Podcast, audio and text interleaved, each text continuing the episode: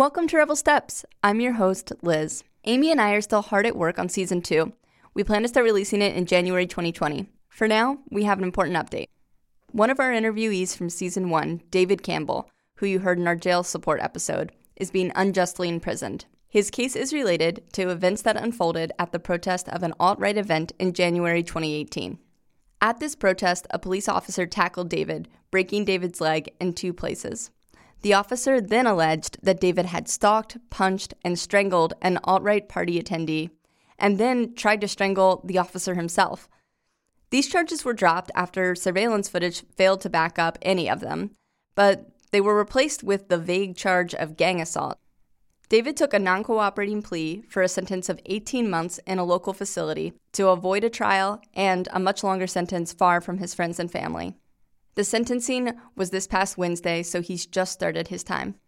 This may seem like an outlandish story to many people. If the original charges were dropped, why did the case go this way? Because David was injured, it feels like the police were trying to justify their brutal handling of the situation, and so they could not drop all charges.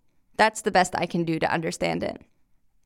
Please consider supporting him. Go to freedavidcampbell.com. You'll find there how to write to him and mail books to him there's also a link to donate to his commissary account. And if you're interested in writing a letter to him but aren't sure where to start, check out our Write a Letter episode in season one for tips. Now I'm going to play his interview from season one, episode six. In this interview, he's referring to his release after the original arrest related to his case. Just a note on this David used the name Jason during this interview because his court case was still going on.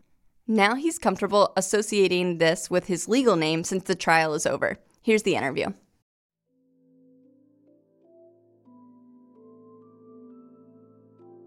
Hi, my name is Jason.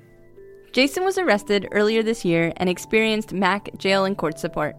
When I was arrested, I was held for about three days before I was finally arraigned and released.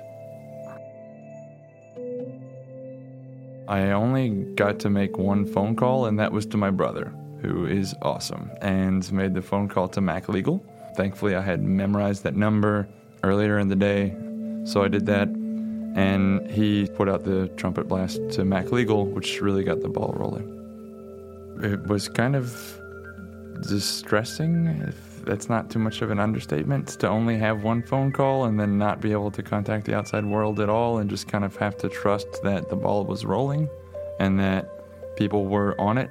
It was my first time being arrested. Like, I had no idea what to expect felt kind of alienating and weird and depressing.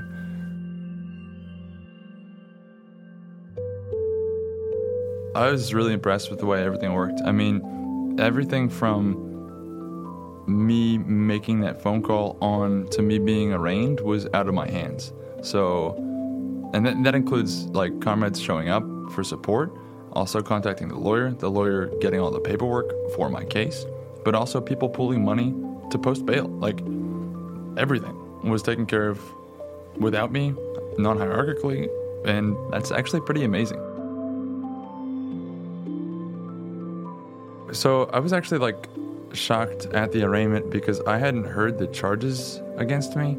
There were a lot of weird things going on with the circumstances of my arrest. So when the prosecuting attorney read off the summary of charges, I believe it's called, um, I was just like freaking out because I was like, I, I didn't do that. That was a little bit of an extra chore for my lawyer. When I went out for the arraignment, I could see my brother there in the public seating area, along with a couple other friends, comrades from MAC, and that was a really good feeling as well. I mean, you can't really do much except just like wave, but it was really good to see that there were people waiting there in this, you know, it's a courtroom. Like it's big, it's imposing, it's boring, and there were people that were just weathering that to support me. Walking out of the courtroom, I didn't know, because again, this is my first time really dealing with the legal system in this way. I didn't know if I was free to go or not. So the two cops who had been posted with me walked me out, and they just start walking past me, and I'm like, hey, am I like free to go? Like, I don't know. Because my lawyer had disappeared. They're like, yeah, you're good. And my brother was right there outside the door to the courtroom. So I gave my brother a big hug. I told him that it wasn't what it sounded like and that I was sorry, you know, for putting him in the whole situation. And he he hugged me back really strongly and said that uh, he knew. And um, it wasn't a problem.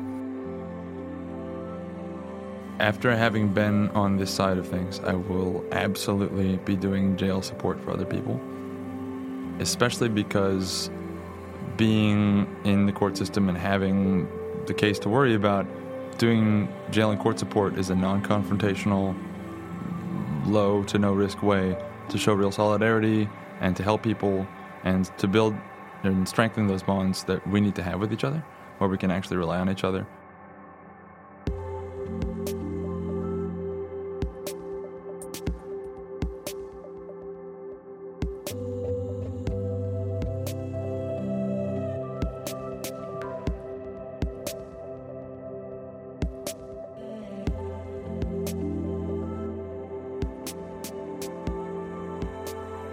Dealing with an arrest is a dehumanizing and demoralizing experience. The act of just showing up can feel small when weighed against the brutality of the system, but these little bits of kindness are an important part of the struggle. Here's Jason on leaving his arraignment.